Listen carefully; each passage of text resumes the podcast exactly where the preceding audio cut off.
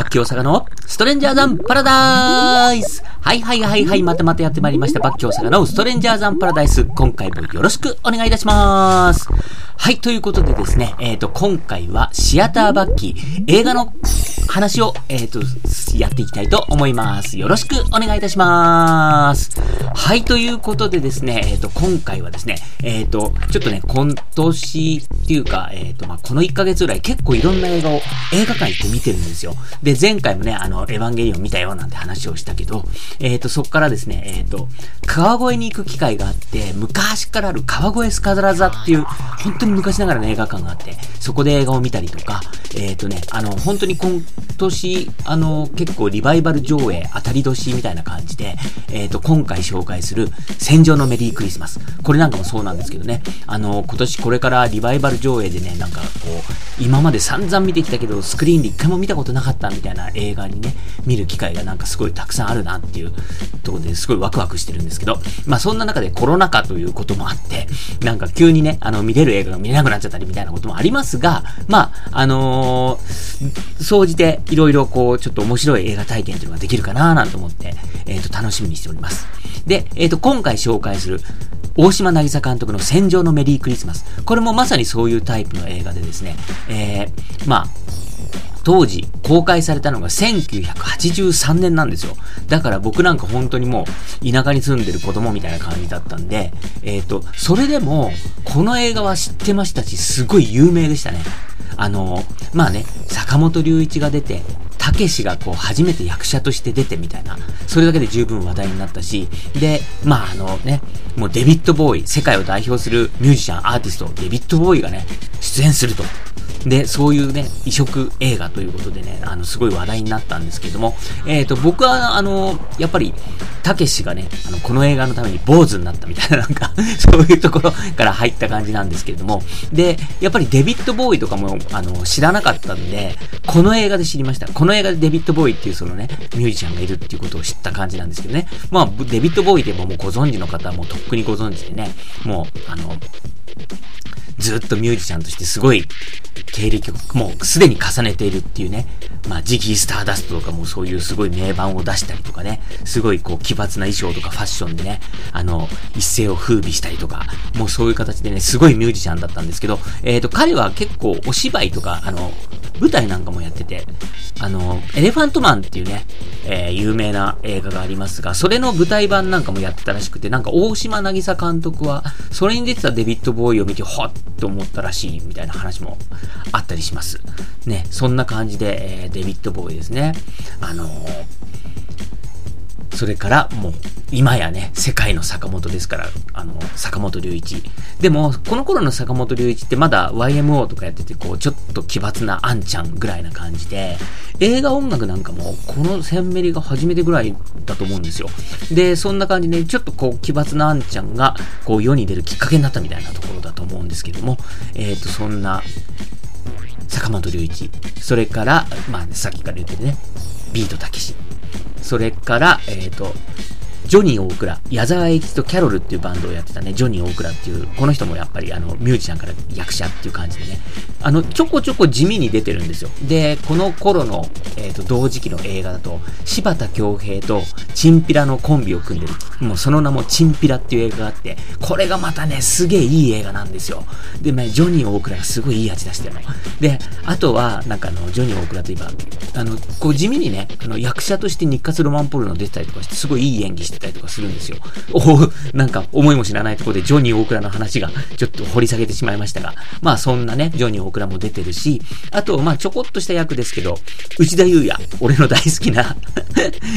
映画人としてもすごく好きな内田祐也が出てます。うん。で、えー、っと、まあそんな感じでね、まあでも軸になるのはさっきから言ってる坂本龍一、それからビートたけし、それからデビッドボーイ、それからもう一人ね、あの日本語が話せる外人のトム・コンティっていうおじさんさんがいて、この人がロレンスって呼ばれてるんですよ。で、えっ、ー、と、この戦場のメリークリスマスは、えっ、ー、と、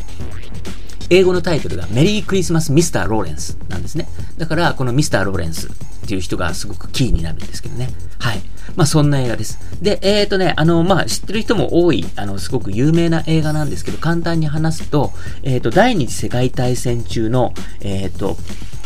日本軍の捕虜収容所ですね。インドネシア・ジャワ島にある、あの、日本軍が外人の捕虜を収容しているところ、そこだけが舞台になっている映画です。だから、えー、戦争映画なんですけど、戦闘シーンは一切出てこない。そして、その、捕虜収容所の中だけの出来事っていうことで、女性が一人も出てこないんです。回想シーンとかもあるんですけど、これ、回想シーンにも女性は出てきませんね。うん。あの、唯一、教会のシーンで、あの、教会の中で、こう、みんなで歌うみたいなところにちょっと女性はいたかなっていうぐらいで、あの、基本的には男しか出てこない映画。で、ジャワ島の捕虜収容所の中だけの話っていう、すごくだから、あの、特殊な環境の特殊な話なんですよ。で、僕もね、あの、すごく有名になった映画なんですけれども、で、やっぱりすごく有名になったから、テレビでもこうね、放送するのが早かったんですよね。テレビ初公開。初放映か。テレビ初放送なんつってね。えっ、ー、と、結構早めにやったんですよ。だから話題になって、本当に1年とかしないうちにテレビでやったんじゃないかな。結構新しいうちに。で、それはやっぱり僕お茶の間で見たんですね。で、やっぱりすごく不思議な映画なんですよ。もうさっきから言ってるように、そのある島のね、収容所の中だけの話で、で、男しか出てこなくて、で、その男たちが、どう自分の生き様を貫いていくかっていう話なんですよね。で、えっ、ー、と、まあ、日本人のね、この、軍隊の中で育って、こう、ずっと暮らしてきた、たけし、それからね、坂本龍一なんかは、もうカチカチのその、うん、軍人頭なんですよね。しかも、なんかその、武士道、なんか侍精神みたいな感じで、本当に立ちの悪い、こう、日本人のすげえダメなところっていうのをね、なんか、もう露骨になんか持ってる、そういうキャラクター。もう嫌だな、こんな人近くにいたらたまんねえな、みたいな感じの、うん、人たちなんですよ。で、もうたけしなんかも本当にね、オープニングからね、その外人の捕虜ね、いきなりもうビシバシぶったたいたりとかして、もうろくでもないクソ親父なんですよね。でも、そのたけし、それから坂本龍一っていうのが、その、まあ、終了した、収容した捕虜の中のね、うん、いろんな人と接することで、自分の中でこう、今までにない自我が芽生えてくる。ね。で、その自分、なんか、今までにない感情を持った自分たちを自分の意志で、こう、自分の中で、その、なんか感情っていうのをどういう風に消化していくかっていう男たちの話。僕は戦場のメリークリスマスっていうのはそういう話だと思ってるんですね。で、たけしなんかは本当にね、あの粗暴な、ろくでもない男だったんですけども、こう、だんだんだんだんこう、ちょっと変わってきたり、みたいなところがあったりとか、でも、坂本龍一っていうのは、その、自分がね、その、ずっと軍人として叩き上げてきて、ね、っていう、今、大佐かなんかなってるっていうところで、なんかそういう自分を崩せないんですよ。だから、自分の中で、まあ、ある自我が目覚めて、ね、それを、そのきっかけを作るのが、デビッド・ボーイなんですけどね。うん。まあ、そんな中で、結局、その自分の殻を破れなかった男。それから逆にこのデビッド・ボーイなんかは、どんどんそういうものをこう破っていくというかね。うん、なんか、そういうこう、自我を持って、その融通の利かない坂本龍一になんかこう、体で接していくみたいな、そういうこうキャラクターなんです。だから、あの、見る人によってすごくこの映画って感じ方ってすごい違ったりするんじゃないかななんていうことも思ったりとか、すごく不思議な映画です。すごく大きな、こう、とんでもないことが起きたりするわけじゃないんだけれども、僕がそのさっき言ったみたいに、テレビ初放送って言った時にテレビで見た時、で、それから僕去年の秋に2回目を見るんですけど、それまで1回しか見てないんです、そのテレビで、お茶の間で。昔みたいな。だけど、やっぱり一つ一つのシーン結構鮮烈に記憶に残っていて、やっぱり印象的なシーンは確かに多いんですね。あの、すごい大きな事件とかなんか派手なことは起きないんだけど、なんか映像としてビジュアルとして、すごくインパクトのあるシーンっていうのがいっぱいあるんですよね。だから、その映像の強さ、それからその映像の強さに伴って、その、主役たちの感情っていうのが、画面に滲み出てきてるんですよね。で、それを解釈するのはあなたたちだよっていう結構投げかけをしてる映画でもあって、なんか、この人、ね、この役、坂本龍一、デビッド・ボーイ、たけしがね、こういう行動をした。これって、え、どういうことみたいな感じの行為がすごく多いんですよ。まあ、だからこそ、なんかすごく、こう、インパクトがあるし、地味な中にも、なんかその、すごく鮮烈に残るものがあるし、で、やっぱりこの映画がね、あの、こう、テレビで放送された後に、僕、塾とか通ってて、塾の中で、その、大学生のね、あの、アルバイトでやってる先生がいて、で、僕たちがその、ね、大学生のアルバイト先生に教わってたみたいな感じなんですけど、そこでもすごくやっぱりこのセンメリの、あれってどういうことなんだろうね、みたいな、すごく話題になったんですよね。だから、なんか、すごくそういう、こう、懐の深い作品でもあって、なんか、いろんなことを考えさせられる。うん。一人のキャラクターが、うん、一通りの、うん、なんか、考え方とかね、なんかそういう、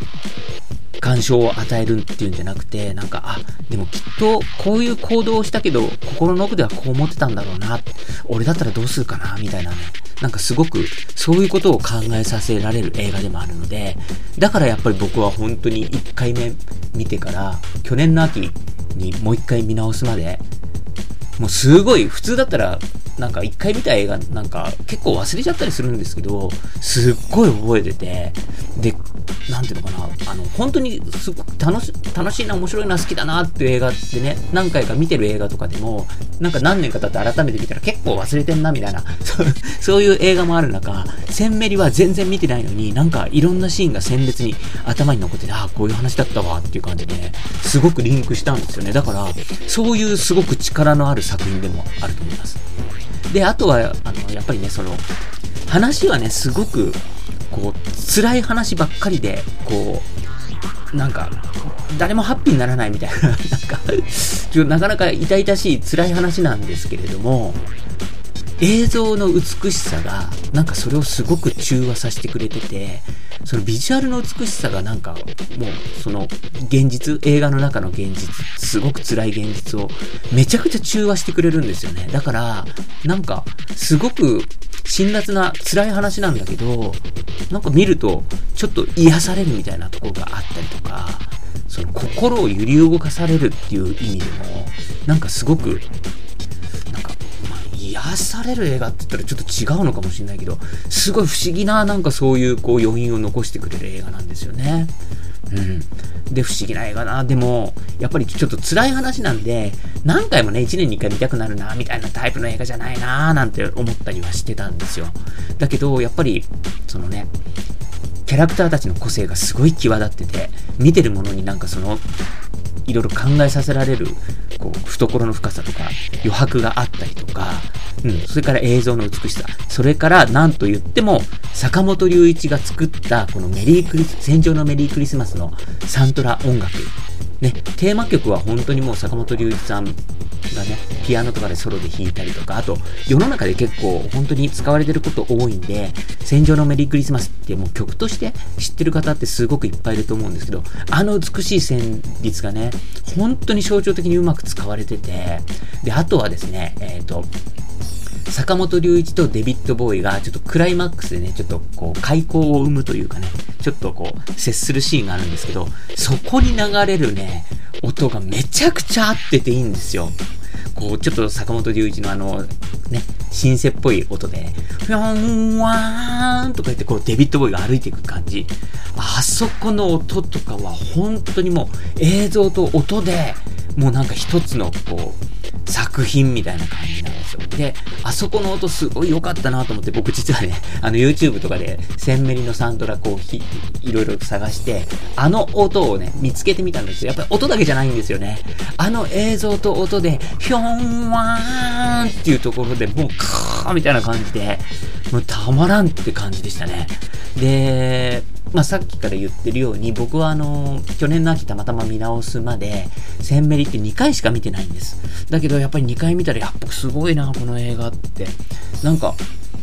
出来のいい映画だと実は僕思ってなくて、いろいろ編集のつなぎとかもな、なんかなみたいな。え、このシーンここで終わるのとか、なんでこのシーン入ってんのみたいなとこもいろいろあったりとかするんだけど、結局やっぱりね、まとめ方とかも本当に見事で、ラストシーンとかももう本当にあれしかありえないみたいな感じで、本当にもうそういうところの強さっていうのがね、すごいなって思って、だから、なんか、印象に残ってる、頭の中に残ってる強さっていう意味でも、そんなにいっぱいしょっちゅう見なくてもいいかなっていう映画だったりしたんですね、僕の中では。だけど、まあ、今回この春に、戦場のメリークリスマスとあと大島渚さんの代表作である愛のコリーダー。これがあの 4K で修復されて劇場上映するっていうことだったんです。だから、これはちょっとスクリーンでちょっと見、見といた方がいいなと思って、まあ、先日ね、あの、僕の大好きな、あの 自分の、こう、ね、お膝元である立川シネマシティで、極音上映、極上の音と書いて極音っていうね、極音上映で見てきました。で、ここね、やっぱ音がいいからいいんですよ。本当に。で、あの、やっぱりこう、1000ミリを最初から最後までこう、一本通してみて、で、今ね、話してきた、この15分の間に話してきたようなことを、すっごく思ったんですよね。だから、あの、すごく映像、ね、話は辛い話だけど、なんかもう映像になんか癒しの力あるなとか、坂本龍一さんの音楽すげえなとか、あとはデビッド・ボーイ、それから、あ、あと忘れちゃいけないのが、もうデビッド・ボーイの美しさ。本当に美しい、もうこの人。捕虜役なんだけど、なんか本当にもう普通になんか、なんていうのかな。もう、とんでもない美しい人がポツンと中にいるみたいな感じなんですよね。うん。だから、まあ浮いてはいないんだけど、本当にこの人美しいなって、なんか、そう、男でも、わあ、素敵やわ、なんて思っちゃうようなね、惚れ惚れするっていうような、なんかそういう美しさがあって、なんかそういう、それまでのデビッド・ボーイっていうのは、その、奇抜なファッションとか化粧とかそういうキャラクターだったんですけど、そうじゃなくて、もう普通の素で、素の、こう、一人の男としての美しさみたいなのがあって、本当に美しいんですよ。で、美しいといえば、えっ、ー、と、デビッド・ボーイはね、ここで、あの、まあ、軍隊に入る前に、こう、弟とのエピソードっていうのが、こう、途中盛り込まれるんですけど、その弟さんのね、歌声が本当に美しいんですよ。で、今回はね、立川のそのシネマシティの五根上映のね、すごくいい音で聴いた、この弟の歌う曲の、が、あれが本当に、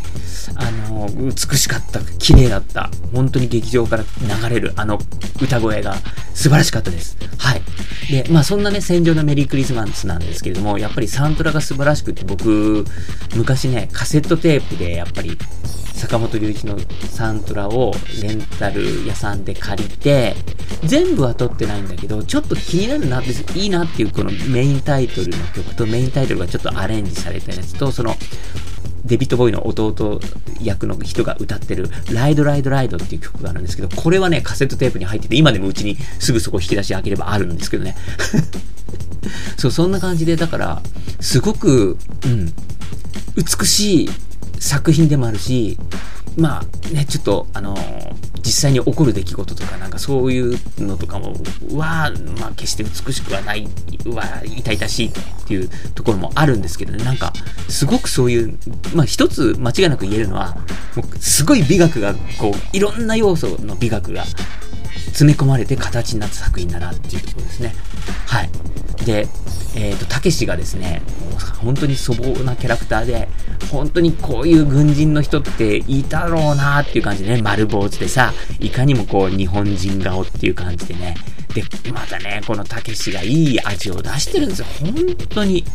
もう本当に今言ったね、坂本龍一、デビッド・ボーイ、それからたけし、もうみんないいんですけど、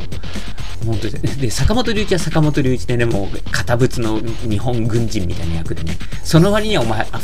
アイシャドウすげえな、みたいな感じ、バリバリアイシャドウしてるんだけど、まあでも坂本龍一さんもすごく美しい顔出しで、なんかその、デビッド・ボーイとこう向き合ってね、東洋の美と西洋の美みたいな感じでね、その真ん中にチンチクリンのたけしみたいな感じでね。でもね、そのたけしがね、チンチクリンのもう、そのいかにも泥臭い日本人っていう感じだからいいわけですよ。うん。で、まあ本当にね、そういう形でね、すごく不思議な、まあある意味変な映画だなっていう作品ですけれども、ちょっとこの話を聞いてまだ見たことないな、気になるなっていう人は、ぜひ見てください。絶対損はしないです。本当にね、あの、ラストシーン見た時に、もう何回も見てて、このラストシーンって有名だからあえて言わないけど、多分もう予告編でも普通に出てくるし、あともう何かのきっかけで多分結構目にしたことあると思うし、見たことあると思う。ね。あの、セリフとこのビジュアルも含めて。だけど、何回も見てるのに、泣きました、映画館で。本当に。うわ、こんなに散々見てるね、このシーンとかでも、なんかスクリーンでね、こう、いろんな流れの中で見ると、こんなにグッとくるんだっていうのをね、なんか、久々にその、劇場体験、これぞ劇場体験だわーっていう感じをね、なんか改めて実感できたっていう、すごく本当にスクリーンで見てよかったなって思えた瞬間でした。はい。戦場のメリークリスマス。ね。あの、大島渚監督の代表作。大島渚一本って言ったらもう、間違いなく戦場のメリークリスマスでしょ。うん。愛のコリーダーはちょっと極端すぎるんで、ね。うん。あの、愛のコリーダーはまあちょこっとだけ言うとね、あの、ずっとこうこもってセックスしまくってる男女の話って、それがエスエスカレートしてどうなるっていう 話ですけど、うん。はい。これはこれでね、あの、ある意味、見る価値はある作品ではありますけれども。はい。ということで、戦場のメリークリスマスに話を戻して、まあ、とにかく本当にね、あの、役者たちの、なんか、こう、美しさとか、こう、キャラ立ち、それから、こう、ビジュアル、音楽、それから、こう、まあ、ストーリーとか、その、まあ、感情移入できる、できないみたいな、そういう不思議な世界観。まあ、そういうのもひっくるめて、本当に見る意義があるし、なんかこう、ね、上映から30年とかもう、40年近く経つのか。うん、でも、全然なんか、うん、まあ、色あせないって言って間違いないかもしれないね。うん、なんか、すごく素晴らしい作品です。ので、えーと、僕はね、本当にちょっと前にもう一回見直すまで、うん、あれね、なんて、うん、変な映画だよね、みたいな感じだったんですけど、なんかね、今回スクリーンで見たら、あ、やっぱりこれすげえいい映画だって、ちょっと見直しました。はい、そんな感じです。バッキー大阪のストレンジャーザンパラダイス、えー、今回はですね、えー、大島渚監督の代表作、1984年作品、戦場のメリークリスマスのお話をさせていただきました。それではまた